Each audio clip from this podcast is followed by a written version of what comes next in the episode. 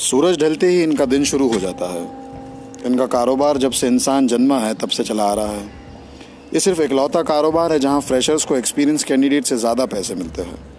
हम इन्हें रंडी, वैश्या, तवायफ और न जाने क्या क्या कहकर बुलाते हैं।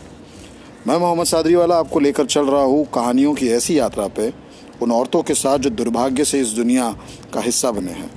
उनकी क्या ज़रूरतें हैं? समाज उनके बच्चों को किस निगाह से देखता है? उन्हें जब किसी चीज़ की तकलीफ़ होती है तो क्या सरकार उनकी मदद पर आती है? कहने को तो दुनिया उन्हें जो भी कहे अगर है तो वो भी इंसान भी। Welcome to the flash trade